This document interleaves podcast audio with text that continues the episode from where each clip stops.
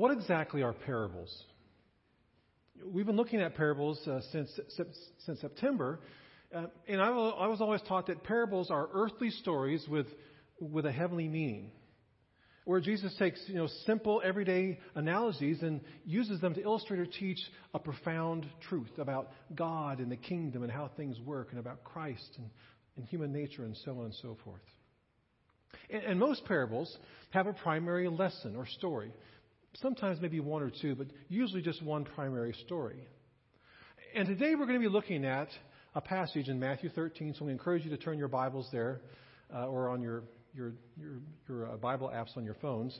And we're going to be looking at Matthew thirteen, working our way through it. I'll be reading, we'll make some comments, I'll read, I'll make some comments. So I encourage you to be kind of grounded in Matthew thirteen as we start the message today. And the interesting thing about this is that we're going to look at a parable that Jesus tells about parables. Kind of the biblical version of Inception, you know, if you've seen that movie. It's a parable explaining why Jesus speaks in parables. You see, there was there was more to Jesus' parables than just illustrating theology with easy-to-access analogies and illustrations. In fact, in a twist of irony, if you look at some of the parables, in Jesus' own words, sometimes he uses parables to obscure truth rather than reveal it. I know that sounds confusing, um, but hopefully as we work our way through this passage, that'll get cleared up for you this morning. So let's take a look now at Matthew chapter thirteen. We'll start at verse one, and as I said, we're going to read, we'll stop, we'll read, and so kind of hang with me in Matthew thirteen. That same day, verse one, that same day Jesus went out of the house and sat by the lake. And such large crowds gathered around him that he got into a boat and sat in it while all the people stood on the shore. So there's a huge crowd, and Jesus obviously wanted to be heard. Maybe he didn't want to get crushed as well. So he gets in a boat, he pushes away from the shore. People gather, they can hear him, they can see him better, and he begins to teach. Verse three.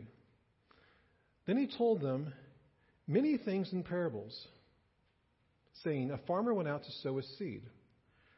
As he was scattering the seed, some fell along the path, and the birds came and ate it up. And some fell on rocky places where it did not have much soil. It sprang up quickly because the, shallow was, the soil was shallow. But when the sun came up, the plants were scorched, and they withered because they had no root. Other seed fell among thorns, which grew up and choked the plants. So other seed fell on good soil, where it produced a crop, a hundred, sixty, or thirty times what was sown. Then Jesus said, whoever has ears, let them hear. And then it says, the disciples came to him and asked, why do you speak in, to people in parables? So evidently, a lot of people were kind of confused about this. Uh, maybe you've had the experience, I mean, I had at times. You'll read the Bible or you'll listen to a message and you're like, okay, that's a little bit fuzzy to me. I'm not quite sure I understand where it's going here and, and, and what God means by this. And so you're in good company because the disciples had that same experience. And they come to him, and, and, and to kind of paraphrase, they're saying, Jesus, why do you use parables? Why don't you just, just lay it out there? Why don't you just say what it is? Tell us what you want. Tell us what this means. It's an important one, right? It's an important question. Maybe you've wondered that at times. Why doesn't God just tell us exactly what he wants? Why does he make it so, why doesn't he make it so easy and so clear that nobody can miss it? That everybody can understand clearly? Why, why does Jesus speak in parables? Why is he sometimes so subtle, the disciples are asking? In Jesus' answer, we find it in verse eleven. He answered, the knowledge of the secrets of the kingdom of heaven has been given to you, but not for them. Does that sound fair? The disciples get the inside track, inside knowledge, but other people are confused. And why doesn't Jesus just make it very clear to them? Often Jesus will pull the disciples aside later and say, you guys seem to have missed the point, so this is what I was talking about. He doesn't seem to do that with everybody. Why is that? Well, one thing we can pull out of this, I think, that Jesus is teaching us through his use of parables in his statements, as we'll see, is that insight into truth about God and about Christ is a gift of the Holy Spirit. No matter how smart you are, no matter how educated you are, you cannot understand, truly understand, completely understand without God's help, without His Holy Spirit intervening. I mean, think about this. When Peter is asked the question by Jesus, "Who do you say that I am?" What's Peter's response? "You are the Christ, the Son of the living God." And what does Jesus say? Good insight. Way to use the old noggin. Good thinking. You're a pretty bright guy. No.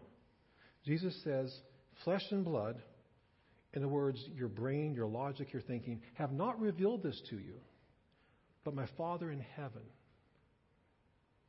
Paul says basically the same thing in First Corinthians twelve three. No one can say that Jesus is Lord except by the Holy Spirit. You see, sin can make our hearts so naturally dull and slanted against God that we cannot see spiritual truth when it's right in front of us. Knowledge about God, we're to use our brain, we're to pursue Him with our, our heart, soul, strength, and mind. But insight into Christ does not come from ourselves. It comes from the Holy Spirit, lest anybody can boast, right? So as I said, sin can make our hearts so naturally dull and slanted against God that we cannot see spiritual truth, even when it's right in front of us. Think about it this way. You ever meet somebody who's so biased about a particular topic or group of people that they just cannot admit that anything good can come from that person, that ideology? They just cannot get there. I'm going to step onto thin ice right now for a minute and talk about politics. Just for a moment, okay? And I'll step back onto solid ice, solid ground. For example, what do you see? So often, conservatives can be so skeptical about anything that's perceived as liberal, they can't see a good motive or even a good idea, a shred of a good idea. On the other hand, liberals can be so jaded and skeptical about conservatives that they can't see a good motive or a good idea. Okay, I'm going to step back onto solid ground now for a minute. Let's go to something safer, sports, okay? Let's talk about LeBron James. LeBron James, you know, depends on what generation you're from, either ranked as the first or second greatest player ever, him or Michael Jordan. And say you love LeBron James so much that no matter what he does, you see it through a positive lens. So he has a low-scoring game. He defers. He doesn't shoot like you expected he would. You say, what an unselfish player, how he makes sure his teammates get shots. Or maybe he loses his temper and he yells at a coach or a teammate or maybe even a fan. You say, wow, what passion for the game. He really cares. Or maybe he punches another player in the face. Now, he doesn't do that. He's a pretty good guy, I think. But say he does that and you say, wow, touch is obviously his love language. You know, you know, we, we can do that, right? Well, our sinful hearts are like that in reverse. We are so jaded against God, our sin nature, that we skew evidence and hide the truth from ourselves. And it is a miracle of regeneration, a miracle of, of new birth for any of us to see the truth about Christ. So we can stop congratulating ourselves if we do this about being able to figure things out. We're part of the chosen few. We've, we've got this figured out. And, and, and stop looking down on those who don't see it yet and pray for them instead. It's not our intelligence, it's not our education that has led us to these understandings. It's grace, right? It's God's Spirit. It's grace. That's what the Bible teaches us. So pray for God to extend His grace to others just as He did to us, and set aside any ill-founded or silly pride. Take a look at verse twelve. Here's where it says, "For whoever has, more will be given to them, and they will have more than enough, but whoever does not have, even what they have will be taken away from them." Again, doesn't seem fair.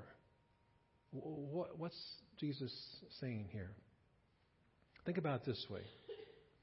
What Jesus is saying is, what you do with the truth that you have been given determines whether or not God will give you further insight into more truth. seems to me that's what the scripture says. Let me say it again. What you do with the truth you have been given determines whether or not God gives you insight into more truth. Listen to what Jesus says in, in verse thirteen. This is why I speak to them in parables, because looking they do not see, and hearing they do not listen or understand. In other words, he's referring back to an Old Testament passage in Isaiah. And he's talking about how some of the folks of his day, some of the Jewish leaders, God had given them a truth. God had revealed truth to them, but they chose not to see. They chose not to hear. You see, the, the second insight is that insight into truth is as much a matter of the heart as it is of the head or the mind. And the condition of our heart determines whether or not we can see or hear. And so Jesus obscured truth so that only those who are pure of heart, who are sincere, who are truly seeking, can see and hear.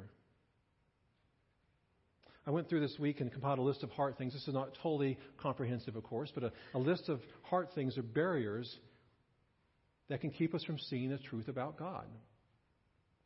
First is rebellion. Rebellion, right? Listen to what Jesus says. If anyone's will is to do God's will, he or she will know whether the teaching is from God or whether I'm speaking on my own authority. If their will is to do God's will, if their intent is to honor God, if their intent is to know God, then they'll know what's true and what isn't true. In other words, submission to God precedes knowledge of God. Another barrier, cherishing sin in our hearts. Listen to what David says about this. If I had cherished sin in my heart, the Lord would not have listened. Perhaps there have been times in your life, I know there have been in mine, where we have a, an unconfessed, cherished sin. We don't want to let go of this. And that's why we can't see or hear from God. Scripture says, blessed are the pure in heart, for they will see God. Another barrier can be apathy, just simple apathy. Listen to Jeremiah twenty-nine. When you search for me, you will find me. If you seek me with all your heart, I will let you find me. I will reveal myself to you, says the Lord. Think about it. When you're when you're a dad and you have kids, what do you play hide and seek with them? The goal of playing hide and seek with your kids is not to win. You want them to win. You want them to find you. Now you hide, but you leave breadcrumbs. You leave clues. You make noises. You you leave them enough so they can find you. God wants us to seek him and to know him. And he leaves us evidence, and he leaves us breadcrumbs. He, he leaves enough for us to find him. But apathy, you know, I mean, some people never see simply because they don't give this question of God's existence, of knowing God, the weight that it deserves. I mean, I read about a pastor who had been sharing Christ with a guy, and several times they would meet, and the guy would ask questions, and the guy would listen, but it was clear the guy was just going through the, the motions. He wasn't really interested. And the pastor wrote that for this guy, there was no shot clock on this decision. In other words, it wasn't an important enough a question for him to deal with now. He would just put it off, you know, till later. Another barrier is hating others. If we have resentment or anger in our hearts, it can cloud our ability to see God. John wrote this, how can he who does not love his brother, whom he has seen, love God, whom he has not seen? And the last one is giving others' opinions more weight than God's. How can you tell, John five, how can you tell, excuse me, how can you believe since you accept glory from one another, but do not seek the glory that comes from the only God? In other words, we cannot perceive truth or, or, or grow in insight and understanding when other people's opinions matter more to us than God's. So insight into truth is as much a matter of the heart as it is of the head.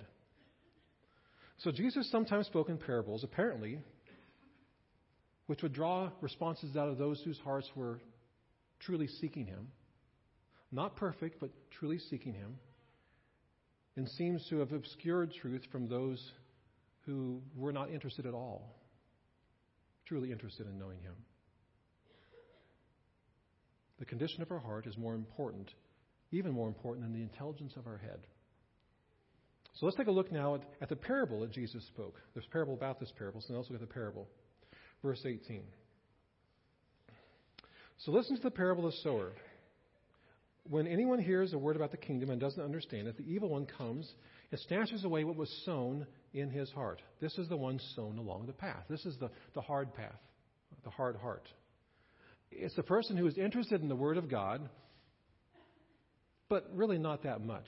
They they hear it, they leave church, leave a Bible study, leave whatever, turn off the radio, and just kind of forget about it. And Satan comes along and, and steals it away. He'll do anything to keep your mind off of truth.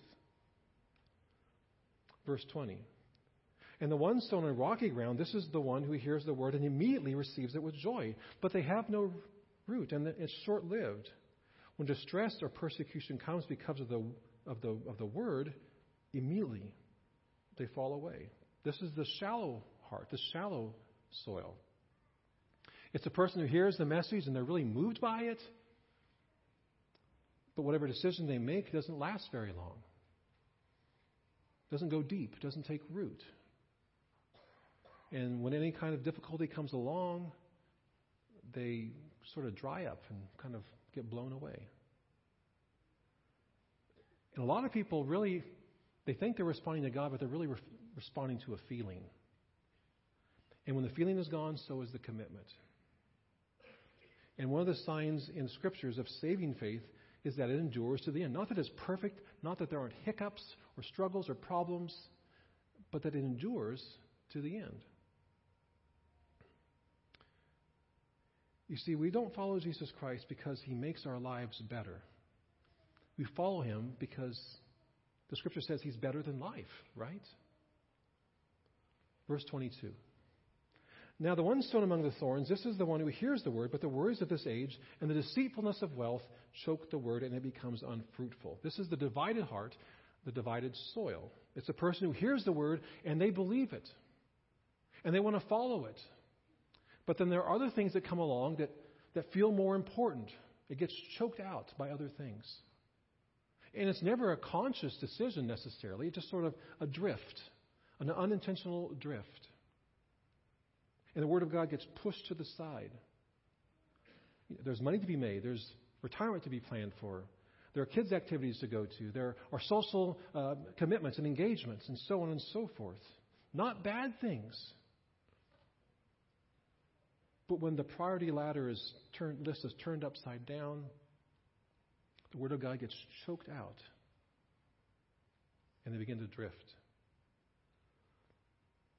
But, verse twenty-three, but the one sown on the good ground, this is the one who hears and understands the Word, who does, who does produce fruit and yield, some a hundred, some sixty, and some thirty times what was sown. This is the open heart, the soft heart, the fertile soil. Now, in Jesus' day, a typical seed would have yielded, you know, eight times. One seed, eight, you know, that sort of thing. But Jesus is saying thirty, sixty, and one hundred times what was sown. So it's it's it's beyond anything people have experienced. It's abnormal. It's supernatural. It's miraculous. And when the Word of God truly takes root in a person's life, it produces fruit. No ifs, ands, or buts. It could be thirty, sixty, one hundred. It may vary from person to person, but it produces fruit in how you treat people, in your generosity of spirit, in how you forgive people, in your excitement for worship, in your thirst for the Word, in your telling people about Christ. It's noticeable fruit. It's impossible for God's Word to truly take root in a person's life and for that person to stay the same. God's Word is powerful. That's how the universe came into creation, right? God spoke, let there be, and there was. Years ago, G. Campbell Morgan was a pastor who visited a cemetery in Italy, and he walked in and he noticed in the middle of the cemetery a, a large, massive marble slab over a gravesite.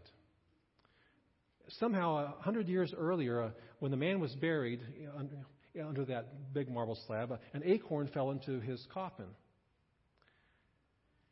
And over the years, that little acorn grew and grew until one day it broke through the surface and began to split the marble slab. And eventually a true tree grew up and it, and it rolled that marble slab into two pieces. Some good soil, a little water, a little bit of light. And that seed released the power to crack that massive marble slab into two. That's what the Word of God is designed to do. If God's Word takes root in you, you can see it. There will be some evidence that Christ is at the center of your life.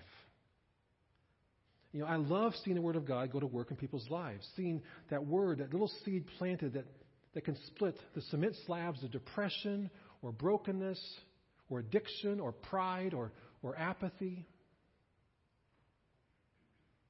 So which soil are you? The kind that gets easily distracted? The kind that lets the cares of this world choke out God's Word? But maybe you are ready, really ready to receive the Word of God, to let change you and transform you and renew your mind. Maybe you want to come and say, God, I'm ready. Make my heart soft and receptive. Make my heart the soil in which your Word can begin to grow and produce fruit for your glory. Let's pray.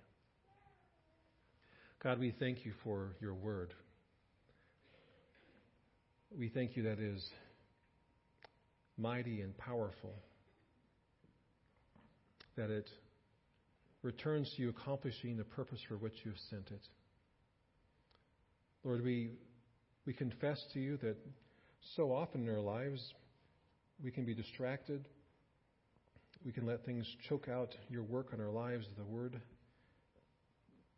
Sometimes, Lord, we can fall into pride and think we've got, we've figured out the meaning on our own, when really, Lord, it's always your Holy Spirit that gives us insight. So, Father, we pray that we would be people whose hearts are soft and open, that your Word would take root and be deeply established in our lives, that over time the evidence of our love for you, the evidence of your Word in our lives would be so obvious to all who are around us.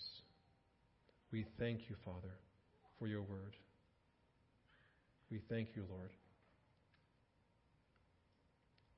And we offer ourselves to you in Jesus' name. Amen.